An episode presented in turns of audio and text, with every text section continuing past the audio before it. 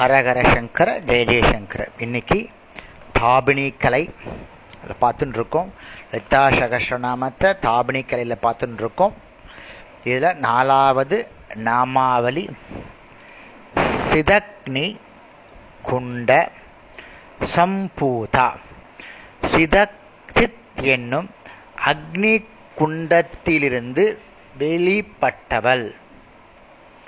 சித் என்பது சேதன்மாகிய ஆன்மாவை குறிக்கிறது. அதாவது சித்துன்ற பதம் வந்து பிரம்மம்னு ஒரு பொருள் உண்டு. சித்துக்கு பிரம்மம்னு ஒரு பொருள் உண்டு. ஞானம்னு ஒரு பொருள் உண்டு. சித் என்னும் நெருப்பில் தோன்றியவள் இந்த லலிதாம்பிகை.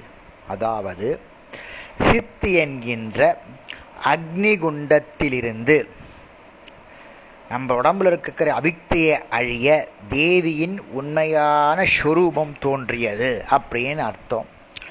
இன்னொன்று கூட சொல்லலாம். ஞானமே அக்னியாக தோன்றியது அப்படின்னு அர்த்தம் எடுத்துக்கலாம். நம்ம இந்த சகஸ்ராமத்தில் பார்க்குற பார்க்க போ பார்த்துட்டு இருக்கோம் இல்லையா? இது வந்து ஒரு கதை வருது. பண்டாசுரன் கதைன்னு வருது. இதை நம்ம பின்னாடி வந்து பண்டாசு வத வத வதம்னே ஒரு ஹெட்டிங் இருக்குது அதை நம்ம பார்க்க போகிறோம் ரொம்ப ராசசன் பண்டாசுரன் ரொம்ப ராசசன் இந்திரன் முதலிய தேவதர்கள்லாம் ரொம்ப அணு கஷ்டப்படுறா இந்த பண்டாசுரன் கிட்ட.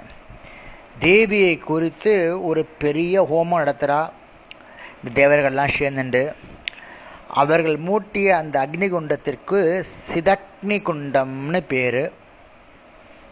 தேவர்கள் வந்து அந்த அக்னி குண்டத்தில் தன்னுடைய உடம்புல இருக்கக்கூடிய பகுதிகளை தானே அறுத்துண்டு அக்னியில் ஓமம் செய்ய தொடங்குறா.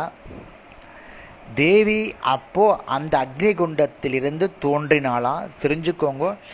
தேவர்கள் சிதக்னி குண்டம்னு ஒரு யாகசாலை நடத்துகிறா அதில் தன்னுடைய உடம்புல தானே அறுத்துண்டு அந்த அறுத்தப்பட்ட தொகுதியை குண்டத்தில் சேர்க்கிறா. அப்போ அம்பாள் அந்த குண்டத்திலிருந்து வெளிப்படறா மமதைக்கும் அகந்தைக்கும் காரணமான ஸ்தூல சூக்ம காரண சரீர தொடர்பு கொண்ட பொய்யான நான் சரீர தொடர்பு கொண்ட பொய்யான நான் என்பதையே தேவர்கள் ஓமம் செய்திட செகக்னி குண்டலத்து உண்மையாகிய நான் ஆகிய தேவி தோன்ற என்னன்னா அம்பாள் சிதக்னிலேருந்து தோன்றா. எப்படி தோன்றா? தேவர்களால் தன்னுடைய உடம்பில் இருக்கக்கூடிய பகுதியெல்லாம் அறுத்துண்டு இது எனக்கு ஒன்று சொந்தம் இல்லை எல்லாமே அம்பாளுக்கு தான் சொந்தம் அப்படின்னு தன் உடம்பை வருத்திண்டு தன்னுடைய உடம்பில் இருந்திருக்கக்கூடிய பகுதிகளை க வெட்டிண்டு அந்த உலக அந்த அக்னிகுண்டத்தில் போடுறா எல்லாம் என்ன சொல்கிறது நம்ம எல்லாமே போலியானதுன்னு தேவர்களையே நினச்சிண்டு பண்ணுறா யாருக்காக? உண்மையான அம்பாளுக்காக பண்ணுறா அந்த மாதிரி பண்ணுறச்ச அந்த சிதக்னி குண்டத்திலிருந்து தோன்றியவள் தான் அந்த அம்பாள் அப்படின்னு அர்த்தம். அம்பாள் வழிபாட்டில் இது ரொம்ப முக்கியமான கவனிச்சுக்கோங்க. அம்பாள் வழிபாட்டில் ரகோயாகம்னு ஒரு யாகம் உண்டு. நம்ம கேள்விப்பட்டிருப்போமா பட்டிருக்க மாட்டோமான்னு தெரியாது. ரகோயாகம்னா என்ன அர்த்தம்னா ஒரு நெருப்பு எரியறதுன்னு நினச்சிக்கோங்க.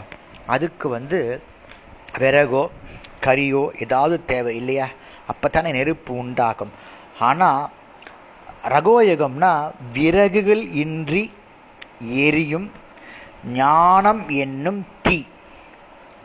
அந்த தீயில அப்படி ஜம்முன்னு எரியரைச்ச நம்மளுடைய பாவம் புண்ணியம் செயல் எண்ணங்கள் தர்மங்கள் அகந்தைகள் அனைத்தும் அதில் ஆகூதி செஞ்சு செஞ்சுட்டு அப்படியே ஆத்மா வந்து புடமிட்ட தங்கம் போல ஆக்கிறதுனுடைய நோக்கம்தான் இந்த ரகவயோகம் ரகவ யாகம்ன்றது முக் முக்கியமான ஒன்று.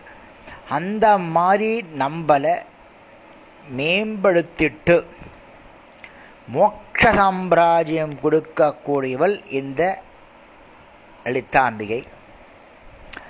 இந்த எல்லாத்தையும் அந்த சிதக்குண்டலியில் போட்டுட்டோன்னா எல்லாம் பஸ்மம் ஆயிடுமா நம்ம வந்து புடமிட்ட தங்கம் போல் ஒளிருவோமா அவ்வளவு ஸ்ரத்தையானதா இந்த சித்னிகுண்டம்.